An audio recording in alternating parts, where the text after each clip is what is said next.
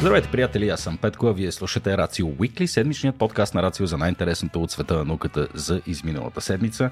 Днес с Никола Киреков ще или по-скоро няма да си говорим за а, ядрени реактори, Nuclear Fusion, един огромен реактор, който беше открит а, наскоро в а, Япония, а, нито пък ще... А, термоядрен. Термо, термоядрен ли беше, mm-hmm. да.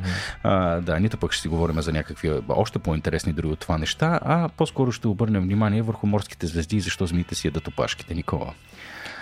Петко, току-що получих обвинение от теб, че пропускам важното в науката, така ли? Не, Никола, в никакъв случай. Аз, аз съм сигурен, че на тия теми ще им дойде времето. А, всъщност аз много, и преди съм го казвал, много ми харесва това, че на така привидно тривиални прости теми всъщност успяват да ни разкрият ни много по-дълбоки механизми за еволюцията, природа и за нас самите. Абсолютно. А, а така, хващаш нещо дребничко и го превръщаш нещо грандиозно, което променя вътрешния ми свят за винаги. Надявам се, а, надявам така. се така по този начин да действа и на другите наши слушатели и зрители. Сигурен съм, Никола. Имаш безгранична власт в формирането на нашето съзнание, Никола, така че се надявам да подходиш отговорно. Ще видим как ще боравя с тази власт и, дали, и дали ще съм от хората, които като се здобие с власт и... Ще злоупотребиш. Да, разбира се, в даден момент. Да. Няма да го разберете обаче, докато не стане късно. а, преди да започнем, Никола, а, няколко добри и мили думи за нашите партньори. А, днес отново ни подкрепят от Кинкарта не само днес, те по принцип са, така ни държат за ръчичка, за което сме им изключително благодарни. А, а, приятели, ако искате да помогнете за създаването на свят, който работи по-добре за всички, начина по който това се случи е да се присъедините към организация, която работи именно в тази посока. Кинкарта вероятно доскоро познати на повечето от вас като компанията Melon, е глобална консултантска компания за дигитална трансформация. Имат 19 офиса в цял свят. Над 2000 супер готини души разработват най-различни софтуерни решения, работят с AI, Cloud and Platform, Managed Services, Strategy Innovation, както обичам да казвам, Никола и вероятно хората им е писано да слушат, от пиле мляко. А, за всеки, който е заинтересован от тази индустрия, мисля, че Melon или Кинкарта са правилното място това да се случи. Благодарности на Кинкарта и разбира се само добри думи за нашите партньори от Озон, които а, също а, така а, са ни акомпанемент и ни подпомагат в това наше пътешествие в света на науката. Аз лично тази година ще си напазарувам именно там коледните подаръци, защото вероятно селекцията на, на мърч и на всякакви кинки и готини неща mm. там е най-добра от всяко друго място. Разбира се, Озон са ви подготвили чудесни предложения, които може да намерите на линк в описанието долу. А за тези от вас, които гласуваха в класацията Книга на годината и успяха да подкрепят своите любими заглавия, в описанието ще намерите още един линк, който ще ви отведе в Озон БГ, където ще може пък да видите дали фаворитите ви са сред победителите. Ако пък не сте успели да гласувате, разгледайте богатата им селекция от заглавия, а докато сте там, може да получите вдъхновение да зарадвате себе си или любимите си хора с някое от тях. Добре, а, Никола, космос, приятелю, вероятно ще е първото нещо, което ще засегнем. Абсолютно. Малко ще започнем с космоса. Тези наши слушатели, които редовно ни пишат, че прекаляваме с космоса, ще трябва да го издържат и този път. А, сега, а, съвсем наскоро споменахме за изстрелването на, може би, последната голяма космическа мисия за годината и това беше мисията Психея, която стартира на 13 октомври на борда на Falcon Heavy. Любимата ми мисия, между от най-якото име от всички. Е, Психея. Е, моля ти се. Е, супер е. А, който не е гледал епизода, в който обявихме изстрелването, може да си го превърти и си го пусна отново. Там доста засегнахме темата за митологията около наименоването на, тази, на този астероид, който всъщност доси, доста по тривиалното наименование 16 психея. Все едно има 15 други психеи преди това. Не е така. А, и, сега а, на борда на Falcon Heavy въпросният космически апарат се отправи на своето безкрайно дълго пътешествие към едноименият астероид, за който вече споменахме. А, това беше и може би една от истински големите мисии на НАСА през тази година. Сега, на 4... това нещо, както казахме, се случи на 13 октомври, само месец по-късно, на 14 ноември, между космическия апарат и Земята е била осъществена, Петко, успешна оптична комуникация. Какво ще рече това? Данни са предадени между апарата и Земята с помощта на лазер. Аха. Нещо, което е различно от по принцип. Когато... Как някаква оптика са дръпнали. Един кабел се влачи така в пространството. Ще бъде много готин. А всъщност така ли работят оптичните кабели? Пак на типа на... Да, а, той е светлинен поток, той е лазер. Абсолютно, Реално, просто има е стъклена, в... стъклена тръбичка, в която а, светлинен лъч се отразява от стените на тръбичката и чик, чик, чик, чик, чик, безкрайни пречупвания. Да, между другото, сме на японската тема, ние не сме на нея, за съжаление, Никола, но да, прочетах и една друга новина, че японски ресърч екип е успял да разработи оптична връзка, която е сега тук какви са там тера, мета, пета, флопове и така нататък. Бе, с две думи целият интернет за около една секунда Брутално, е минал да. или нещо, нещо от това. Така че е голямото, на данни вече... Голямото предимство на оптичните връзки точно е, че може огромно количество информация да предадеш с тях, за разлика от другите традиционни, например радиовълните, които използваме за да си говорим с първите си апарати, например Voyager. Да. Всъщност обаче не само с първите си, но и с почти всички, тъй като това, което учените са постигнали с мисията Психея е първата успешна оптична комуникация с космически апарат, работещ отвъд орбитата на Луната. Аха. Никога преди не сме постигали нещо такова. Аха. Най-далечно сме си говорили с апарати, които са в лунна орбита с помощта на оптичен лъч. А това е въпрос на мощ, така ли? На, на, на мощ на лазера или не? Те лазерите на, са... На много, на много неща. От една страна е на, на мощ, от друга страна е на подходящо и правилно насочване, на софтуер, който да разкодира затихващите сигнали от губещия, губещия се интензитет на светлината и така нататък и така нататък. Сега е, екипът на мисията потвърждава, че са изпратени получени данни по оптичната връзка до телескопът Хейл в Сан Диего, Калифорния. Тоест на точно определено място на Земята. То не е просто е така да го насочиш по посока на синята точка в далечината и фраз всички получаваме на телефоните си BG Alert. Нали? Да, да, да. Което... Съобщение от психея. Пред, пред, пред, предполагаме кофти за разни е, радио и астрономически любители, които до сега вероятно са свикнали да прихващат всякакви неща. От... Би било кофти, но в случая не. Нали? Сега ще кажем и защо. А, инструмента на борда всъщност е демонстратор. Той не е мисията не е направена с а, цел единствено и само с а, такъв лазерен лъч да комуникира с Земята. А-а. По-скоро това е нещо резервно. Било е по-скоро за да се демонстрира дали можем да използваме това за комуникация с а, мисии, които са на далечно разстояние. Тъй като до този момент оптични комуникации са демонстрирани само с мисии, които са работят на ниска земна орбита, на геостационарна и най-далече, както казахме, на орбита около Луната. Само бързо уточнение. Ти спомена, че това способства за пренос на по-голямо количество данни. А, вероятно малумен въпрос физика от 5-6 клас, но радиовълни се движат с скоростта на светлината. И. Казваме, да, точно така. А, а, а, лазера по същия начин. В смисъл няма компромис в скоростта, нали така? Да, това е много интересно. Mm-hmm. Няма разлика наистина в скоростите на двата сигнала и двата сигнала се пренасят с помощта на фотони. Тоест те са светлина, движат се с скоростта на светлината. Няма разлика в скоростта. Как тогава пренасяме по-голямо количество? Е, това ще да е следващия ми въпрос. Да. Абсолютно. Сега, а, идеята е, че при лазера се използва дължина на, дължина на вълната, друга дължина на вълната, а, която е в конкретно при този лазер, който те са използвали, е в близкия инфрачервен спектър. И тази вълна е с тази светлина е с много по а, с много по-малка дължина на вълната от радиовълните. Mm-hmm. Съответно, това позволява да се пакетират много по-голямо количество данни. Защо? Това е по... Защото по-малката вълна предполага по-висока частота? Или не, не знам. А... А, как по-малката вълна пакетира повече данни? Извинявай, вкарвам те в територия, която не, не е твоя, вероятно. Но... Идеята е, че просто имаш повече флуктуации, когато си на по-малка дължина на вълната, докато при другото е много по-големи ага. и съответно много по-малко битове може да пренасят, тъй като битовете всъщност от информация се представят под формата на импулси, които варират. Нали? Е, като е голям импулс е единица, като е надолу е нула. Нали? Да, да, Дискретни. Елементи, докато в другия случай, като имаш за, за, същата, за същия частотен спектър, имаш множество такива вариации съответно можеш да пренесеш много повече информация. Ага, разбрах. Добре. Най-общо казано, mm. по този начин се случват нещата. А, иначе, какво е голямото предизвикателство при пренасене на информация по този начин? Е това, че както споменахме, трябва много прецизно да се насочи сигнала към Земята. Представи си един снайперист. Сега излишно да те питам дали си бил в казармата, това вече не е много актуален въпрос. Щеш да кажа да бях. Е, и аз да кажа, е, помниш ли? и си разкажа. За Леля Гинка там, примерно, нещо. Да, да, Ох, е, да, това е такъв лаф вече, който е малко... Анахронизъм. Да, изчерпва се. Но, а, както и да е, представете си един снайперист, който се опитва да нацели една мишена от един километър разстояние.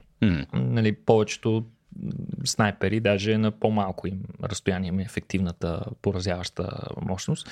А, но той на един километр, той се прицелва много внимателно, гледа в а, оптичния си мерник, настройва вятър, настройва влажност, настройва какви ли, настройва температура, която може да се отрази по някакъв начин на вътрешната геометрия на, на дулото, на цевта и така нататък. Смисъл, да вземе но... предвид въртането на земята, балистика, всякакви Абсолютно да, страшно много неща трябва да се вземат предвид, за да може той да нацели тази мишена. И всъщност, ако ръката му трепне, така че а, пушката, дулото му се измести на 1 мм, всъщност няма вече да при мишената той няма и да види къде е оцелил. Толкова mm. много сериозно ще е отклонението. Mm. И това е само на 1 км. Сега, Психея в момента, Петко, се намира на познай колко километра. Ами ако е отвъд Луната, на минимум, на минимум 1 милион. На минимум 1 милион е... Не, не прекалих ли? Не, Ча, против. Луната е на 400 хиляди? Горе-долу. На 400 хиляди километра. Та, апаратът Психия в момента се намира на 16 милиона километра. Те, кога? Което е 40 пъти разстоянието до Луната. Така че доста бързо се отдалечава нещото. А, представи си на тези 16 милиона километра, ако се измести с 1 мм, къде ще отиде сигнал. Да, много далеч. Така че тук. Чакай, аз па между другото, то това е елементарна сметка. Той предполагам се движи поне 40-50 хиляди километра в час, нали така? Нещо подобно, нямам представа. Не да, мога да ти да. кажа точно. Мисля, че той за едно, за едно дълно да ще постигнал... минава милион, милион километри. Да, Абсолютно. Да. А, а, нали, разбира се, той не се движи точно по права траектория, но да. да. А, като всъщност, мен това, което ме изумява, че учените наистина са успели не просто да оцелят Земята, ами да оцелят телескопа в Сан Диего. В смисъл, как го правят това е отвъд моите възприятия. С куршум, ние, куршума да оцелиш. Но ние, но ние преди сме си говорили за това колко способна е науката в наши, в наши дни, колко точни са нашите инструменти. Едни от най-точните, например, са а, тези а, инструментите, ох, как се наричаха, а, я бе, Никол. Инструментите, които измерват а, гравитационните вълни. А, е, как се наричаха верно тия неща? О, Ние толкова, толкова сме си говорили за тях. Оф. Искам да кажа лайдер. Интерферометър. А, браво на тебе, Точно да. така се наричат. А, та, там те засичат а, вариации в а, структурата на пространство, времето с а, размери няколко а, милионни или милиардни части от диаметъра на протона. Така да, че... какво? какво каза току-що, бе, Никола? Няколко милиардни части от диаметъра на протона. Та, ти се подиграваш. Та, това, което искам да кажа, нали, че наистина науката ни дава невероятни инструменти и невероятна точност, за да можем да постигаме целите. Между другото, гледам, гледам сега картинката някакъв. Какво гледаме сега като инструмент? Какво е това? Нямам никаква идея какво ни е Жоро, какво си извадил? Жоро, това е една платка с едни планки отстрани, но това най-вероятно е самия лазер, ако го съдя по средната mm-hmm. страна, която очевидно съдържа някакъв оптичен елемент. Да. А, Та, това е част от самия инструмент, най-вероятно, който а, самия демонстратор, който се използва за предаването на, на тези данни. Да. да, идеята ми беше, че нали, вижда се там логото на NASA, съответно и едно друго лого, което а, да, знам, ако трябва да си помисля за някакъв тип трейдмарк, който е the coolest thing на света ever, това е JPL.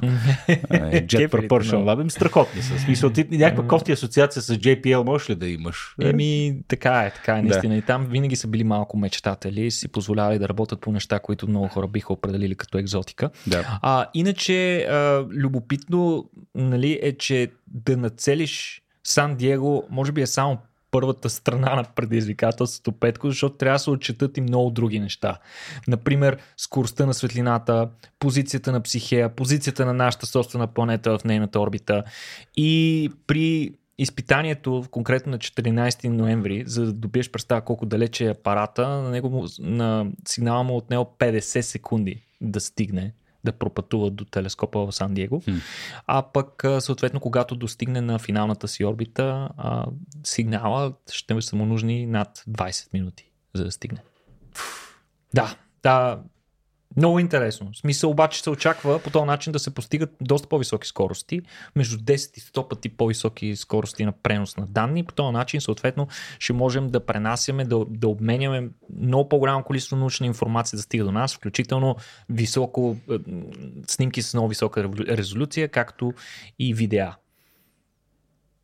Ще можем да гледаме какво се случва. Ми, да, like лайв стриминг от Е, лайв стриминг няма да стане. С, uh... Няма да може да стане лайв стриминг, но при всички случаи ще, ще можем да видим доста интересни неща, Топ. които не сме виждали до сега. Ами, супер. Психея. Кога очакваме? Имаме ли вече някакви изображения? Забравих 2029 май трябваше да стигне. А, Чак... наскоро, между другото, наскоро телескопът Хъбъл се оказа, че е заснел а, такива кадри с свръхвисока резолюция на астероида Психея и даже успял да измери с помощта на своя спектрометър отново съдържанието на повърхността, който за пореден път е потвърдил, че предимна, предим, съдържанието на повърхността е предимно желязо и никел. А снимките са невероятни, който иска може да си ги изрови. Ами, какво ще прави мисията Психея там сега, като си имаме снимки? А, ще гледаме още. Ще още, по, още по-високо резолюция. Никога, никога не е малко. А, добре. Като инчовете на телевизора. Сега, явно, явно това до голяма степен опира до, до оптика. Сега има някои неща, които можем да ги видим от Земята. В други случаи трябва да пътуваме милиони километри, за да го погледнем това нещо отблизо. А, но както ти каза, необходима, необходими са, така се случат няколко, няколко различни условия по едно и също време, за да можем да наблюдаваме едно определено нещо. И един от основните фактори там е и софтуера. Mm-hmm. А, сега, Никола, не знам, темата за изкуствен интелект вече като я чуя и честно казвам, леко, леко се поизприщвам. Да. да малко, малко вероятно и на хората им се гади. А, ама щем, не щем, ще слушаме за това, тъй като наистина простете за клишето, приятели, но няма, няма сфера от uh, живота, в която вече uh, това да не навлиза. И като гледаме и нашата тема за космоса, вече е докосната по някакъв начин от изкуствения интелект, който ни помага пък да виждаме други неща. Какво е видяла AI?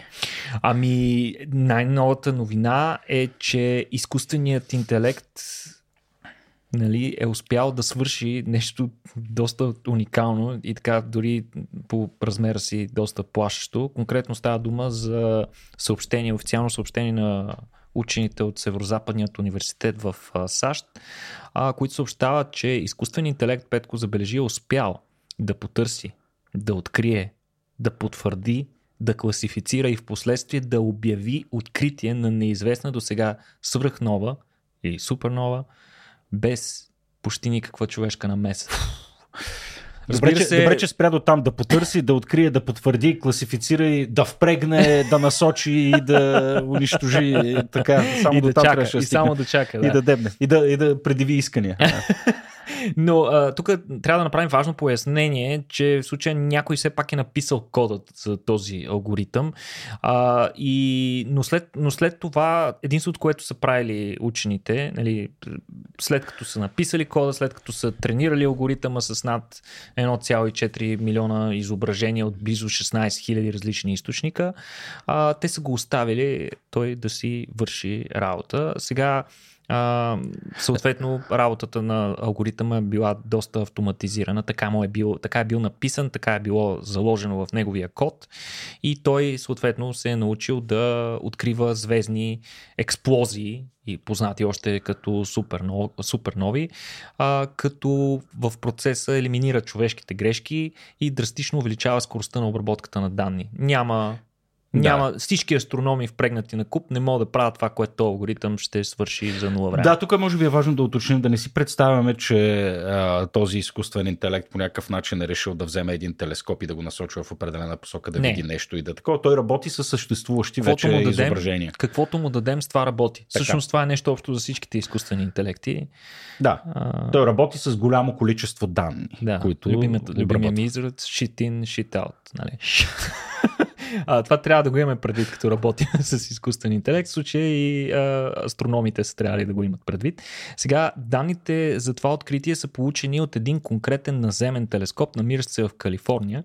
Този телескоп, ролята му в момента, основната му задача е да сканира северното полукълбо на всеки два дни и да събира огромно количество данни.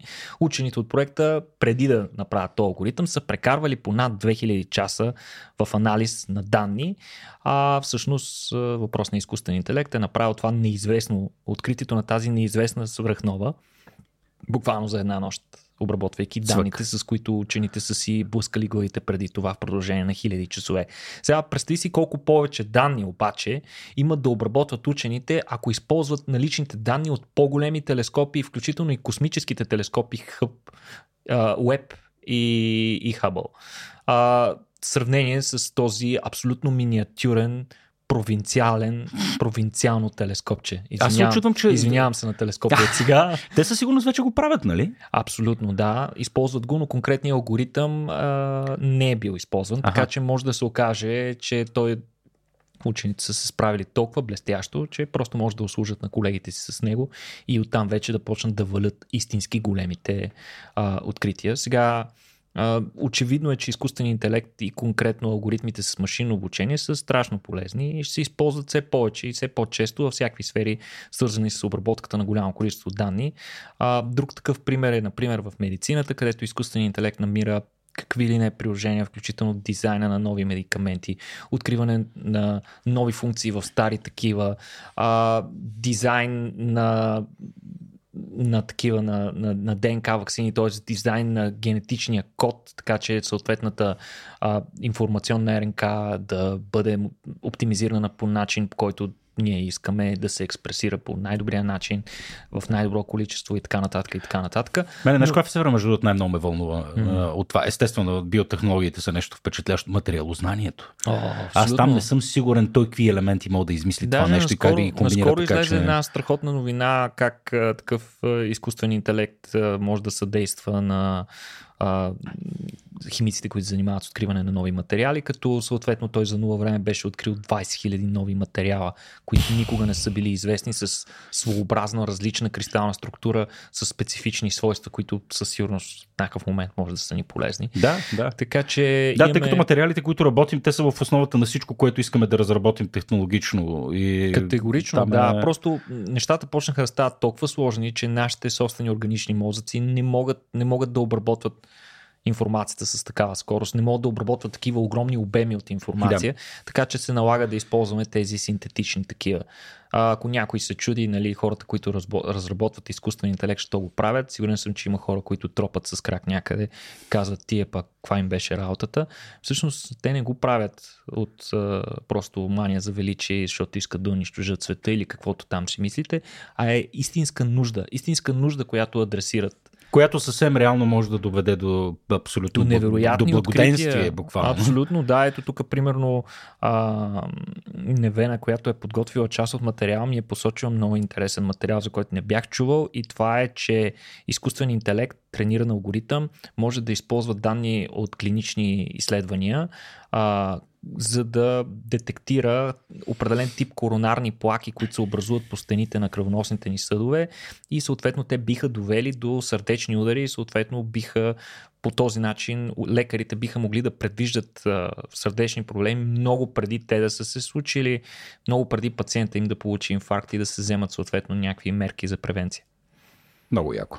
Иначе, Петко, говоряки си за звезди, mm мисля, преминем към следващата тема, защото звезди има не само в околното пространство и в космоса. Звезди има тук, на Земята. И не говориме само за поп звездите.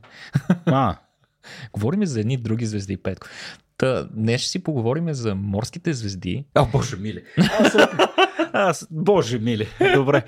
Не мога повярвам, че дори не го... Аз наистина мислих, че тук ще си говорим за Nuclear Fusion или някаква е такава история. Добре, морските звезди. Супер. Морските звезди, Петко, те са изключително интересни животни. Mm-hmm. А, някои от тях... Трудно да... ги възприемам като животни, между другото. Много а, е живот... Да, защото не се движат много, но Нямат всъщност... си физиономия. Гледал ли си таймлапс на който заснема дъното на океана, където има морски О, да. звезди. Да, и, да, да Шарат, шарат. Много е страшно. Да. Много е страшно. В смисъл, това Да. ме кара да сънувам кошмари, като ги гледам как се предвижват, особено като са големи групи морски звезди, е много, много страшно. Да.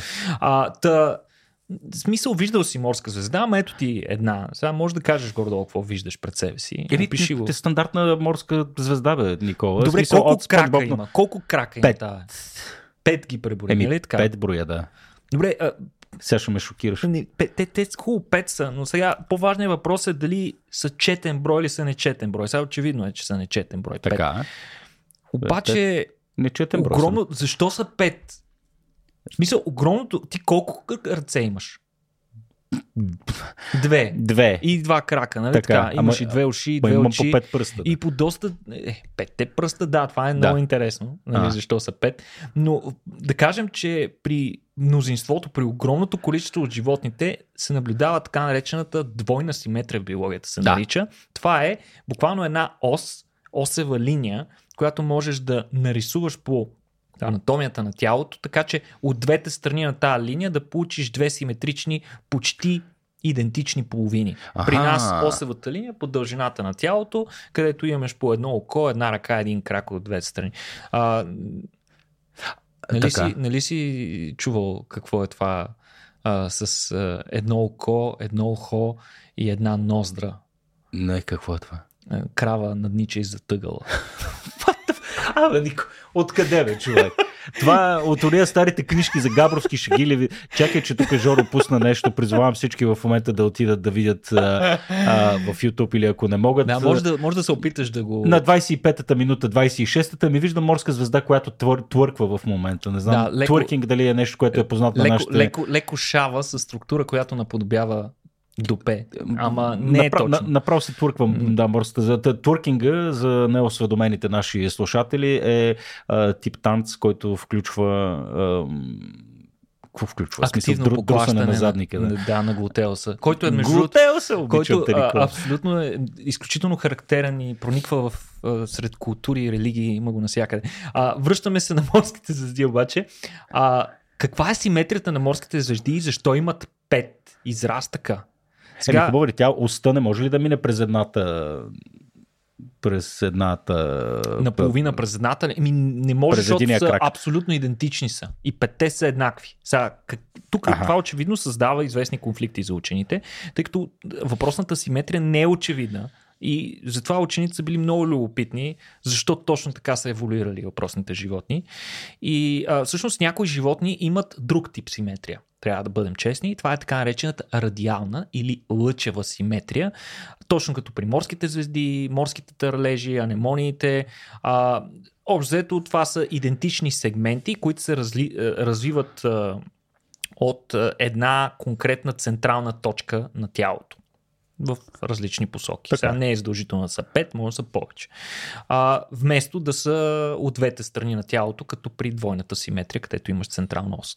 Сега, връщаме се на въпроса за броя крайници. Двамата, очевидно, идентифицирахме 5. За изненада на почти всички учени Петко и не само, и на мен самия, се оказва, че морската звезда не просто, че не просто, че няма пет крайника Петко, тя няма никакви крайници. Нали, е, много, дъл, много дълго време хората се чули, добре, тя като има пет крайника, къде е главата? Това е също логичен въпрос. Мгм. Къде е главата?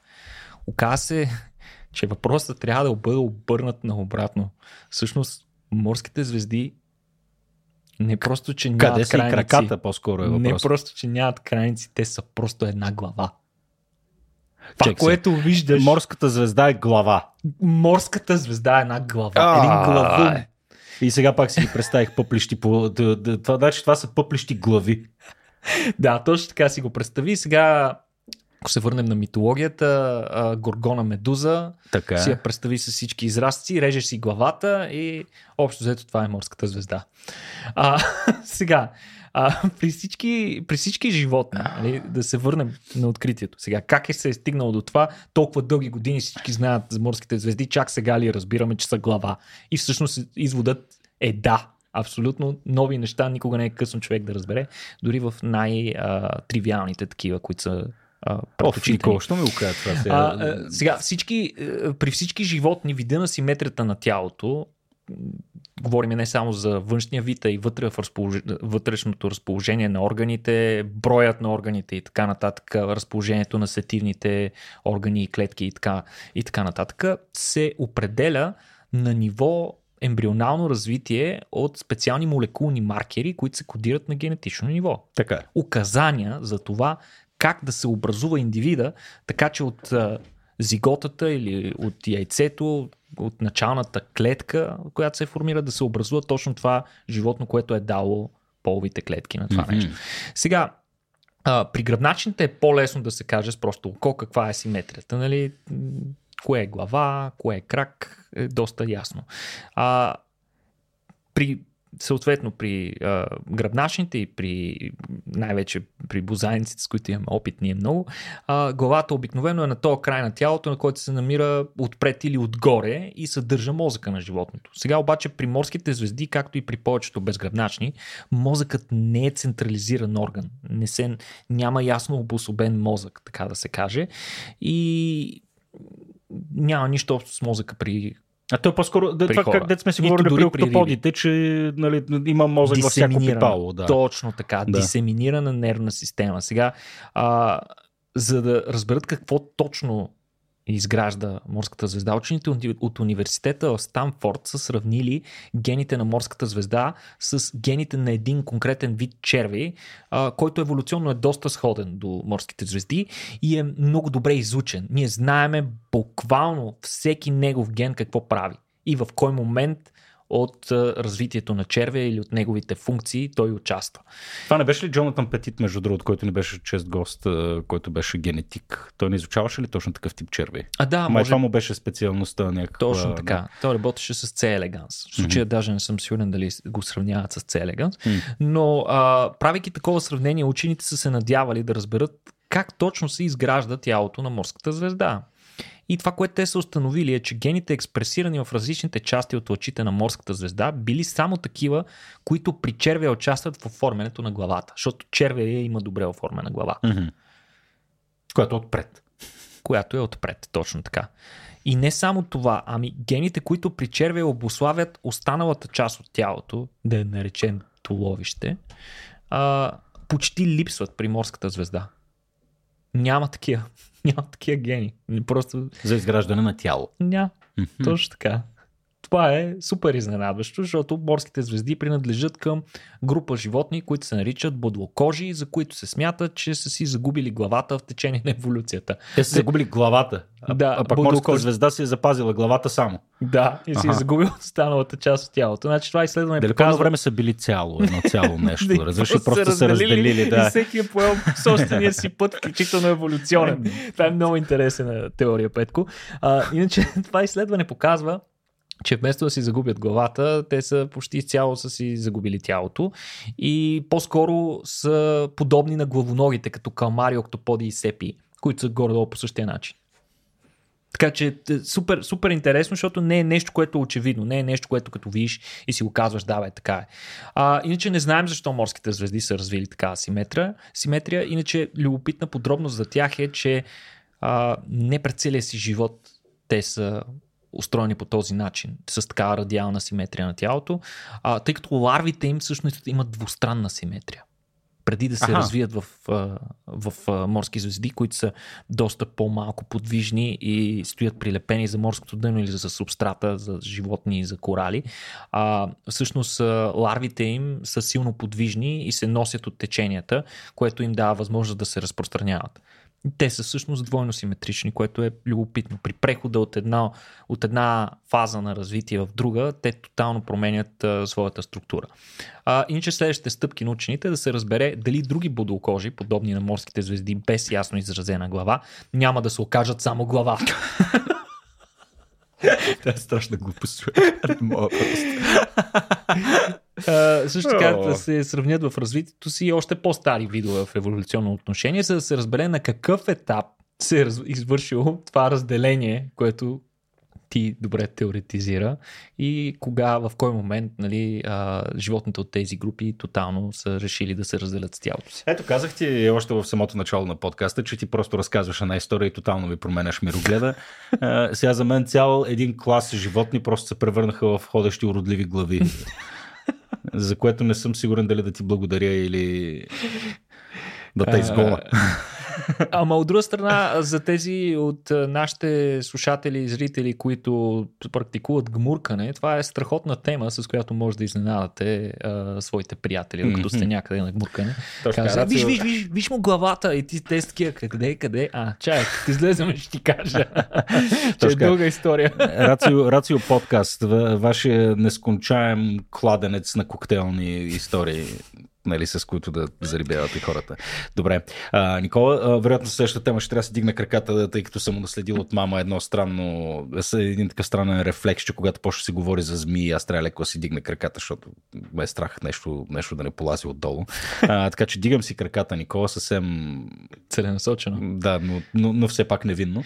Да, а... освен страха обаче от змиите, Петко, който е а, силно вроден, змиите участват много активно и в начина по който ние възприемаме не само реалния свят около нас, ами и този, който е вътре в нас. Yeah. Те, те участват много активно в културния ни живот, в религиите, знаеш, дори в християнството змята колко символичен звяр да. е. Но а, всъщност а, змия захапала опашката си още в древността, в много, множество различни култури а, е изразявала, е била символ на безкрайността коя, чиято концепция е възникнала много преди физиците да я дефинират като такава. Знаеш, даже някои хора твърдят, че това захапване на змия, захапала опашката си до някаква степен е вдъхновила и, и последващи ритуали, като например поставянето на годежните пръстени mm-hmm. и така нататък, и така нататък, корони. За секунда се замислих за наистина този толкова интересен артефакт от когнитивната ни революция. Това, едно, само е това беше достатъчно ние като вид да го възприемаме като, като, като нещо, концепцията за безкрайност, нали, за това, че нещо... Дори и само това да съществуваше и да продължавахме да сме по дърветата, това е наистина огромен когнитивен скок. Едва ли някой друг вид има подобна концепция mm-hmm, mm-hmm. Или, или, или представа. Абсолютно.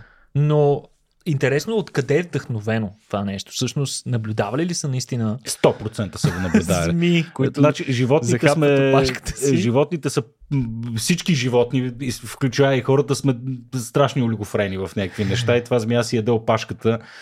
Нали, виждали сме куче си ближе. Както и да е.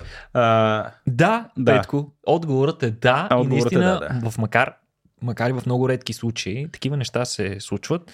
И интересното е, че това обикновено се случва основно с змии, които са в плен и а, всъщност може да се наблюдава и на живо и в наши дни. А, сега в а, тези случаи, когато се случи нещо подобно с а, змии, които бъд, биват отглеждани, примерно в зоопаркове или а, хора, които се занимават с терористика и отглеждат такива животни в домовете си. А, когато това нещо се случи, гледача на змията трябва много бързо да се намеси. Това не е очевидно много полезно за нейното здраве. А, то не е нещо просто се почесва или да е някакъв тип игра или за играчка. Всъщност тя не е просто захапва, ами опитва да, да се самоизяде. Точно. А!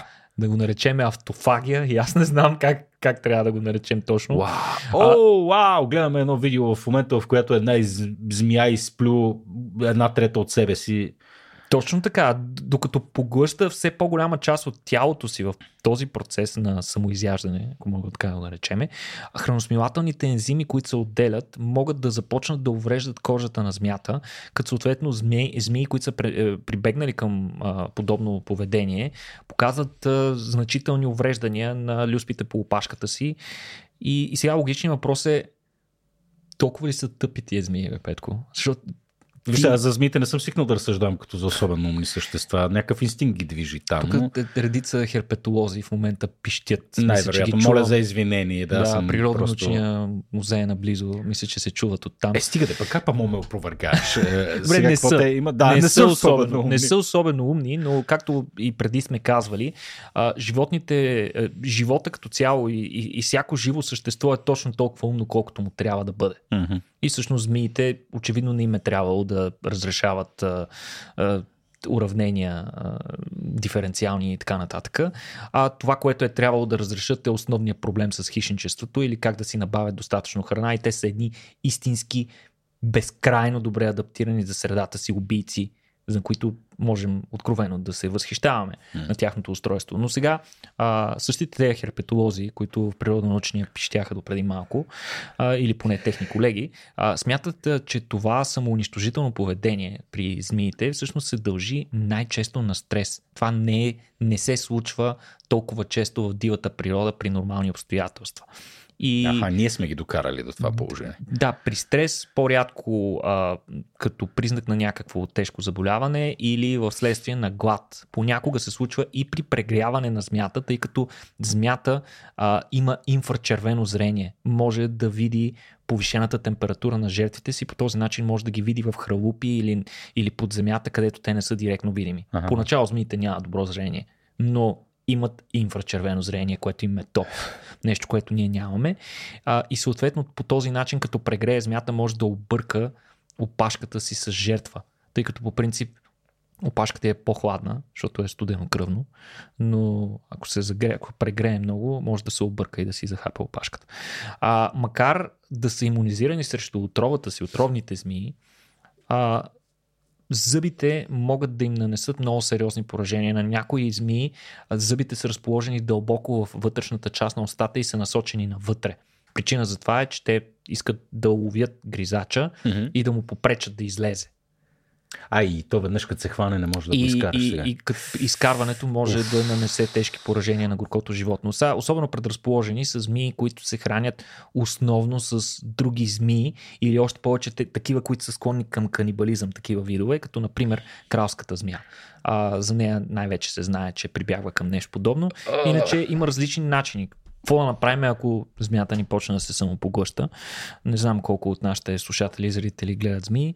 Нищо, вземете си бележка. Да, да е но а, това, което съветват експерти е внимателно да издърпаме а, опашката от устата на змията или да поставим памуче с миризма на алкохол или ацетон близост до змията и тя сама ще повърне остатъка от тялото си, колкото и ужасяващо фигуративно да звучи това. Да, цялата новина на Никола всъщност беше много, много хубава. Просто и, и Жоро през цялото време пуска едни пократителни видеа. А, добре, предполагам, че по-голяма част от слушателите ни ни пускат на бекграунд, ама съветвам ви да обърнете внимание, особено докато закусвате, ако може, влезете в тюбът. И не забравяйте да цъкнете subscribe за още гносоти. добре, ми Никола, ми, какво, последна, предпоследна тема, да си поговорим малко за носорозите, Никола. Да, носорозите са много интересни животни. Ти да, ме, не, ми, не, знам, не зная много, Никола. Аз мисля, че даже от този подкаст научих, че има различни видове носорози. Мисля, се, да, се бях чувал за бяла и такова, но на, естествено, че буквално си мисля, че е само един. Mm-hmm. А, мисля, че пак от този невероятен подкаст научих, че има и различни видове жирафи което mm. пък още повече ме шокира. Абсолютно. Нали, е, така че, да, вътрешно видовото разнообразие е нещо, което често, често пъти забравяме. Представяме си едни платонови архетипи на едни, на едни животни, а всъщност те са, те са доста, доста различни. А, какво друго знам, Нико?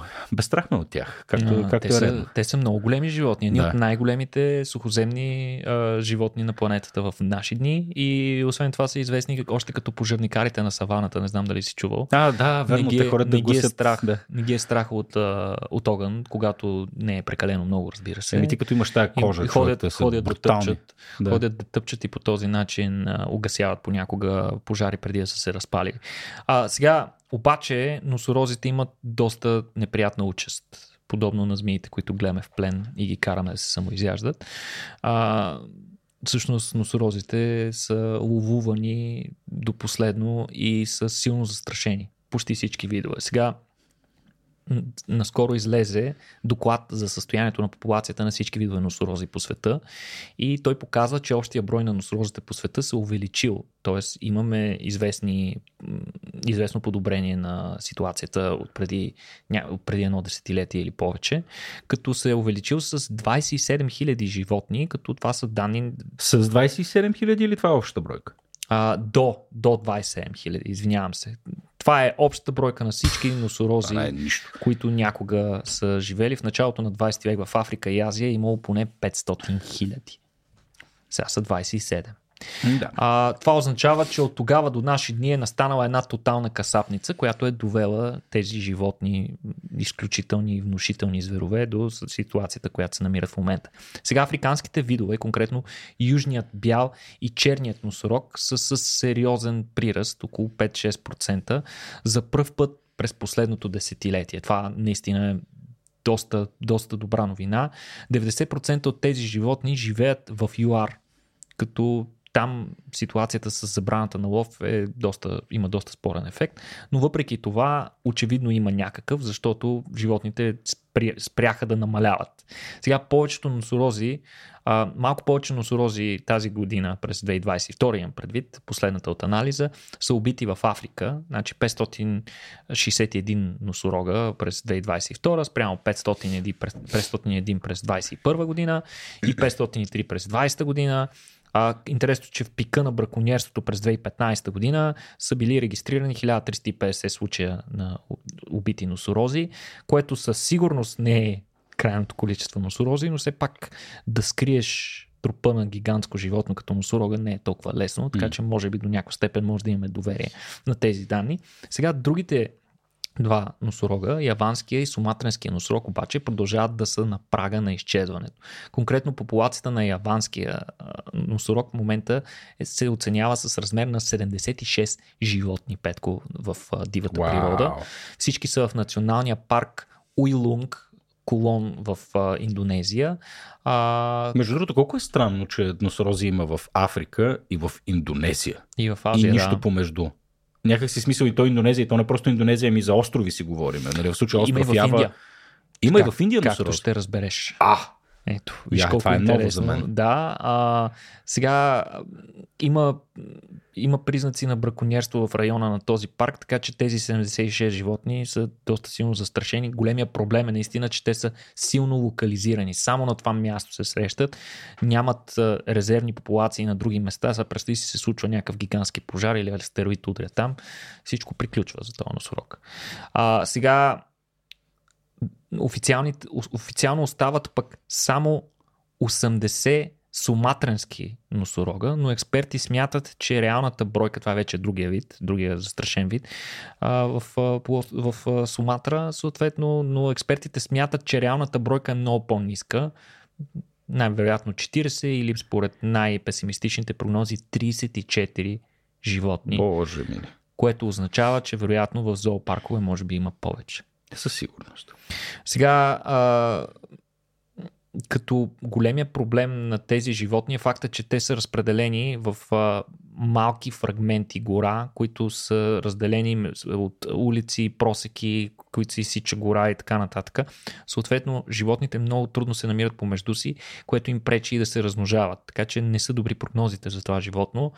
Трудно се размножават и в плен, като през март тази година се роди такъв в Индонезия след неколкократни спонтанни аборта. Т.е. учените се опитват, но нещата не се получават, когато са в плен животните. Сега, Индия и Непал има много интересно животно. Това е индийския еднорог носорог. Да, има един рог. Основният mm-hmm. голям, за разлика, както знаеш, дворозите имат един голям и един малък над него. Индия и Непал, северните части, видяхме една карта преди малко, това означава, че те растат, над, растат така виреят в една така висока надморска височина, предполагам. Това е много близо до Хималайите. Ами или пък в а, долините под тях. Да, по-всяка, по-всяка а, иначе при тях популацията е горе-долу стабилна с 4000 индивида, което, което е супер. Сега основният проблем, както знаеш с носорозите и защо ги избиват, са техните рога. Нещо, Да. което е най-очевидният им белег, като ги види човек от разстояние, нали, това, с което се отличават е характерния им рок, който те използват за защита, за копаене, търсене на вода и така нататък. А, тези рогове се използват в традиционната медицина в Азия най-вече, като им се отдават всякакви качества, които не са съвсем потвърдени от, дан, от научни данни, като например на афродизиак, на детокс агент, на антидот за отрови, включително. Бо... И сега най-неочакваното за мен от това, което прочетох, Петко, е, че най-големият потребител на рок от носорог не е традиционната китайска медицина, както сме карани да вярваме много от нас, а всъщност е във Виетнам. Хм. В Виетнам е най-големата, най-голямата консумация на препарати с а, съдържание на рок на носорог и също така се използват за направа на традиционни дръжки за ножове в Йемен и Оман. Убиме защо е нужно дръжката. И каква е разликата, ако е от рок на носорог и ако е от рок на е, е, има, има разлика, Никола. Там някаква вселената, е така вселената, вселилата се душа на носорога дава на ножа някакви други качества. Тук любопитното е, между другото, струва си да се замислиме за а, за това, тъй като много често инстинктивната ни реакция е тук трябва да ги пазиме от побеснелите африканци, които видиш ли, защото трябва да е дът или еди какво си, затова ловуват диви животни. А, всъщност да оказва се, че средните класи в, в Азия са всъщност тези, които Абсолютно. са основен Средните двигател на... и високите. И високите класи, да, са, са основният двигател на изтребването на диви животни в, в Африка, а не това, че видиш ли африканците са просто нецивилизовани читовища или нещо от този род. Абсолютно. Да, Всички... между самия, самия, самия факт, че говоря за африканците, сякаш там няма 2000 различни езика и етноса и така нататък, също говори за за това как, как гледаме на Африка по принцип. Нали? Така че да, тук трябва да сме внимателни. Само една вметка иска да направя. Да, така. Да, да, абсолютно всички продукти. Много важна беше твоята метка, защото всички продукти с а, носорог с а, рок от носорог са много, много скъпи. Mm. А, още повече след, сред всички забрани за техния лов, единственият начин да се набави такъв е чрез браконьерство, което още повече дига цените и повишава активността на черния пазар. Съответно, както каза ти, средната и високата класа са хората, които тласкат този процес. Добре, как го бориме това, бе, Никола? Да, да как, как го бориме? Ами, сте, очевидно е, че тези забрани помагат до известна степен, но както а, вече споменахме, те съответно повдигат цената на крайния продукт, съответно винаги се намират хора, които ще искат да нарушат тези правила, за да могат да реализират по-висока печалба. А, съответно това принуждава природозащитниците и парковите власти да прибягват към много отчаяни мерки, за които част от тях аз не бях чувал. Бях чувал за първия такъв метод и това е премахването на рога. Представи си, упояват носорога, хващат го, и му отрязват рога. Добре, рога това бракониерите носорога... не могат ли да го правят да му се не види? За какво трябва да го отрепеш това голямо животно? Еми, като... не, им се, не им се занимава. Доста по-голяма занимавка е това цялото нещо. Да. Доста повече време отнема, отколкото просто да го опукаш и да отидеш да му го свалиш. А, и... а премахването на рога няма ли да се отрази по някакъв начин на социалния живот, на това съзнание? Никой не знае, но със сигурност му спасява живота. И да. ако всички нямат рок, то няма да, да има... Да, ако женската не го хареса, защото няма рок, то е същото. ами нямам представа, наистина. Това е, не знам дали някой го е проследил, но това силно спася а, животните, защото обикновено се използват оптични мерници за да се убият и те виждат ясно кога носорога няма рок и съответно той не представлява интерес за тях и не го убиват. Сега, а, през 2011 година е започнала много интересна програма, за която за първ път чух наскоро, като се зачетох в темата. Програма за инжектиране на отрова петко в рога, която всъщност представлява смесено, смесен медикамент, акарицид, т.е. такъв медикамент, който убива кърлежи, който по принцип е безопасен на носорозите, защото те са огромни животни с огромна маса, но, са, но е силно токсичен за хора, които консумират препарати и продукти, направени с а, рок от носорог. И този акарицид е смесен с розово багрило.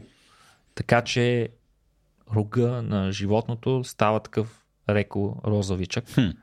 а, с което информира браконьерите да не отстрелват животното или ако го отстрелят да не да не дават съответния рок, за да не продават съответния рок. Те може да се опитат да го продадат, но не могат да разкарат багрилото а, без да увредят продукта и съответно купувача няма да го купи. И което отново ролята е да демотивира браконьерите да убиват носорози. И иначе още, един от по-екзотичните методи е да се направи синтетичен рок. Като тук едно биотехнологична компания, която се казва Pembient, искат и последните години са си поставили за цел да изолират всички гени, които са отговорни за компонентите на рога.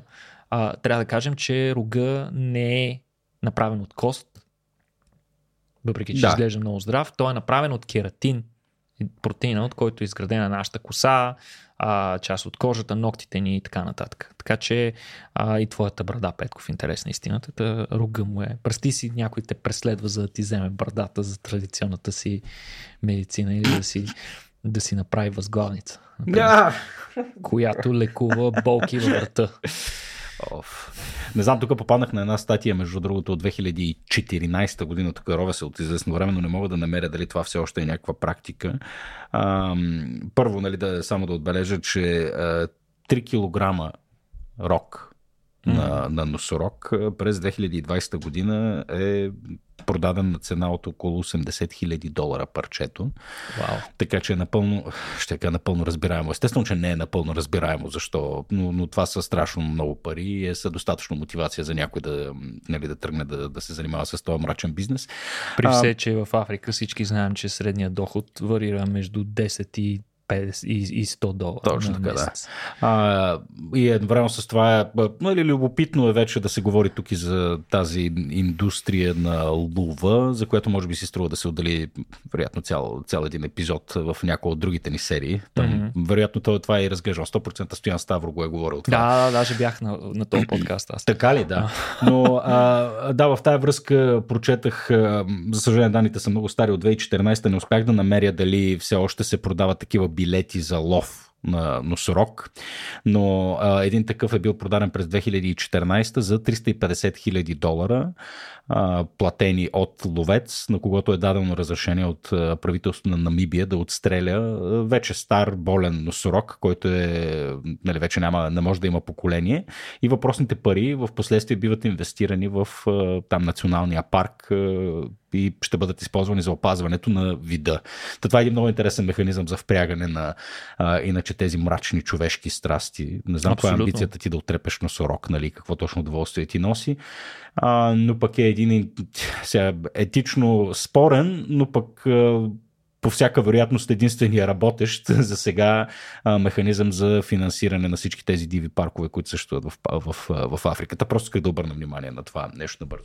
Ами, а, добре, Никола, освен, че България е залята от емигранти и всички сме под някаква сериозна екзистенциална заплаха, а, всеки ден. Всеки, всеки ден, Никола. Всеки ден и час ние тук ще умрем, защото едни цветнокожи хора искат да живеят по-добре. Но да, не, да, да. те тропат на вратата, тропат искат, е искат да. да вземат местата ни Абсолютно. и да направят този подкаст вместо нас. Да, да.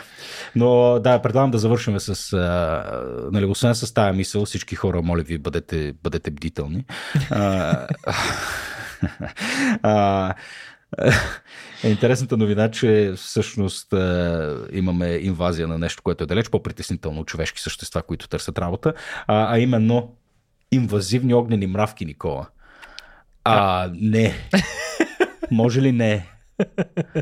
не знам дали, Какви са тия мравки? Не знам дали е въпрос на извор, Петко. Значи огнените мравки са отдавна известни с изключително болезненото си жилене, трябва да, да кажем. Те, не, те са от групата мравки, които не просто те хапят и могат да ти инжектират мравчена киселина, ами могат и да жилят. Това като... ли са уния, дето имаше странен ритуал с една ръкавица, деца слагаха едни от някакво племе, за да а, ритуал тези за с ръкавицата са булетанц. Те, а, са, да, те са други, да.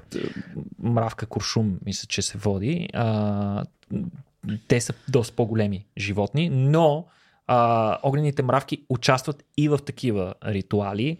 А, болката, която причинява тяхното ожилване, освен че е скандално висока, отровата, която инжектират, може да докара съответно някои индивиди и хора, или ако достатъчно мравките нахапят, а, може да те докара до анафилатоксичен шок. Както казахме, те от години, от вероятно от хиляди години, се използват за мъчения и в а, редица ритуали за съразряване при някои племена.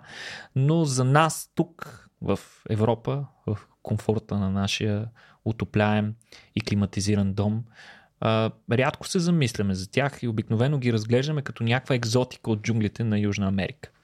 Ама дали ще продължи дълго това е интересният въпрос. Оказва се, че червената огнена мравка Solenopsis invicta се нарича на латински този вид, са важен инвазивен вид.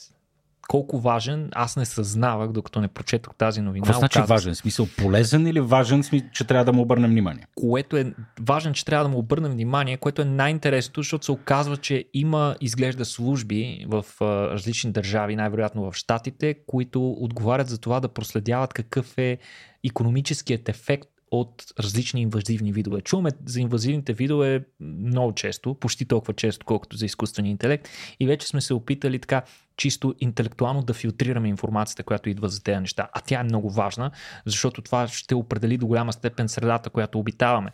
И всъщност въпросната служба е оценила ефекта от различни такива видове инвазивни животни и са направили топ 10 на най-инвазивните видове. Yeah.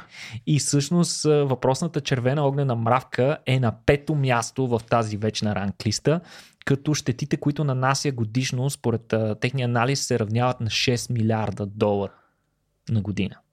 Сега, а, за последните 100 години въпросната мравка е на непрестанен поход в стремежа си да завладее целия свят. Като до момента единствено се обягвали Африка и Европа, и разбира се, Антарктида по чисто обективна А в Азия има ли? Има ги. И там значи, са стигнали... Прескочили са Тихия океан, но не са там прескочили е вече, Атлантика. Там е вече повсеместно разпространение, там няма спасение в, mm-hmm. в Азия. А, но това нещо, избягването на Европа и Африка, конкретно на Европа, айде да кажем нещата, които ни вълнуват тук на локално ниво, е на път да се промени, тъй като учените наскоро са установили 88 гнезда на остров Сицилия. Ха. на остров край Сицилия, айде не на самата Сицилия, но се зна... не се знае колко реално са разпространени към наши дни огнени, червената огнена мравка и дали е само там, но според ентомолози те са на съответното място са се установили поне преди 4 години. Най-малко, може и да е повече. А, едва ли това е и мястото на инвазия, което е много интересно, тъй като най-близко разположеното пристанище е доста малко и съответно много малко вероятно е да са пристигнали от САЩ или Китай с mm-hmm. някой голям товарен кораб или нещо такова.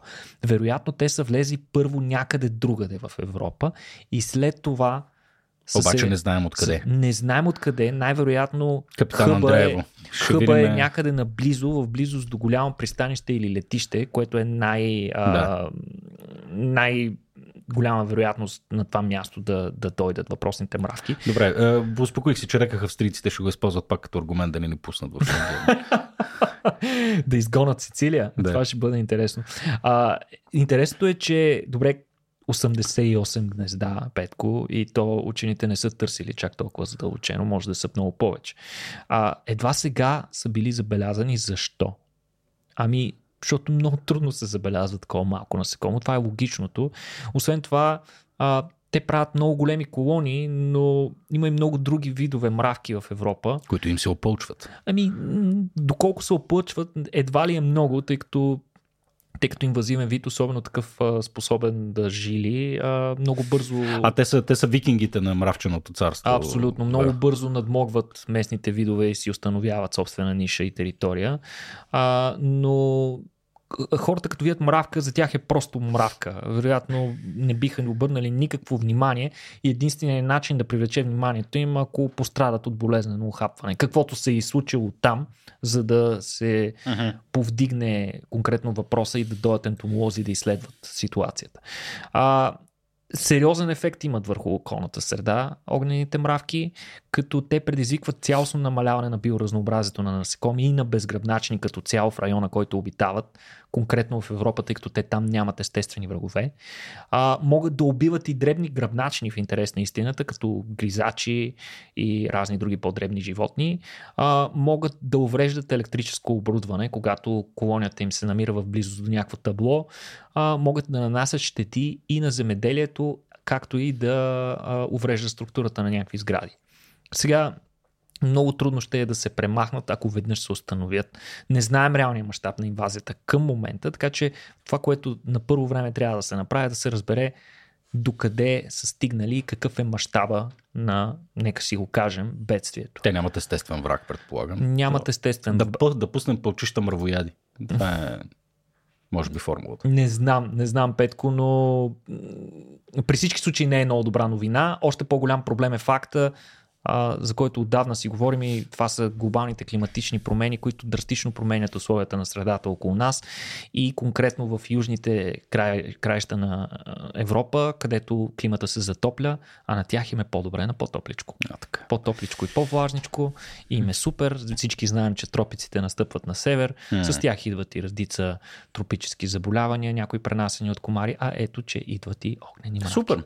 Ами с тази новина, че навлизат по-пълчища от отровни убийци, мравки и че маларията чука на нашите врати. А, предлагам да приключим този Чикунгуня. епизод, който епизод, Никола, е и последен за тази година. Чу, ти чули как хората поеха рязко въздух? О, о, не, чак не, не. Е, някой по-скоро, сем, някой по-скоро го изпуснаха. Не. Сега, отдъхнаха си. Казаха, ей, най-накрая. Да, да. Най-накрая. да приятели, излизаме, излизаме в добре заслужена коледна вакансия. Сега, не знам колко е заслужена, но да, е, при всички случаи ще го направим. И кога ще се видим, чак, Никола? А, ще се видим с нашите зрители и слушатели към средата на януари, надявам се, ако чак. всичко е наред. Чак. Цял месец, приятели, месец и половина, в който обаче ние няма да ви лишим от е, съдържание. Е, предполагам. Разбира се, другите подкасти вървят. Чудесна възможност вие да се запознаете с другите ни линии. Точно като... така, невероятната интералия с фокуса и върху култура, серията ни Vox Nihili, в която се говори за Боже какво ли не, философия, наука, етика, право и всичко, и всичко останало. А и пък така, ние пък ще ви захраним и с някои по-стари епизоди, вероятно наши в рамките Да, чудесна на възможност е да наваксате, ако някои епизоди не ви е стигнало време. Сигурен съм, че сме по-продуктивни, отколкото вие имате време. Признайте си го. Макар, че редица хора слава Богу, да. непрекъснато ме опровергават в, както в нашия Дискорд, така и в различните канали, по които и вие включително може да споделите вашите лични впечатления за подкаста, mm. кой ви е любимия епизод и така нататък. А, да, това е още един апел към вас. А ако искате наистина да ни помогнете и наистина да се върнем през януари, yeah. а, може да попълните нашата анкета, с която ние се опитваме с това допитване до вас, нашите слушатели и зрители, да разберем повече за вашето мнение за нашия подкаст, така че да го направим още по-добър и до година да е още по-интересен, още по-полезен и още по-приятен за консумация. Точно така. Аз да продължа да съществува физически. Подкрепяйте хората, които ни подкрепят. Отново шаут към Кинкарта и Озон. И разбира се, благодарности на вас, скъпите ни дарители от сайта Patreon. Сайтът е patreon.com наклона на черта RACIO.BG. Един хубав начин, разбира се, е да се сабскрайбнете към нашия YouTube канал, да се абонирате за нашия подкаст там, където слушате подкасти, да чукнете към банката, да шернете, просто да разкажете за нас или пък да дойдете на наше събитие. Разбира се, не забравяйте да си купите и коледен подарък от нашия магазин. Може да си купите и Рацио Пас за първите 6 месеца на следващата година, които ви дават достъп до всички наши събития на една разкошна цена. А понеже сме пичове, тук виж да ви подариме някой епизод за коледа. Няма така. Би могло и това да се случи. Не би могло, а ще. Мерси, че развали изненадата. То вече никой не слуша, между другото. На всички трима, които сте останали до тая част на, на подкаста, ето, специални неща. Добре. Реверанс към хората, които слушат епизода до Точно края. Така. А, ами... Аре да раздаваме награди, бе, Петко. В смисъл, който стигне до края да казваме някаква кодова дума и който я напише пръв. Получава някаква награда. Виж, това е, това е хитро, да. Това е хитро. А, добре, Нико, пожелания за коледа искаш ли да направиш към нашите слушатели? Еми, да бъдат все така любопитни, любознателни, критични към информацията, която виждат и най-вече да бъдат активни. Точно активни. Наистина да, да не бъдат пасивни, да не се оставят на течението, да четат, да се образоват, да се интересуват от всичко около себе си и Точно така. да вземат информацион, информирани позиции по важните теми. Да. А иначе, да, иначе, приятели, дори да изберете да сте интелектуално латентни а, и просто да, така, да се носите на течението, най-важното е да бъдете здрави, а, да обичате да. хората, хората около вас и да си така да им позволите да ви обичат. Ние със сигурност ви обичаме и ви желаем весели празници. Ще се видим до година. Чао!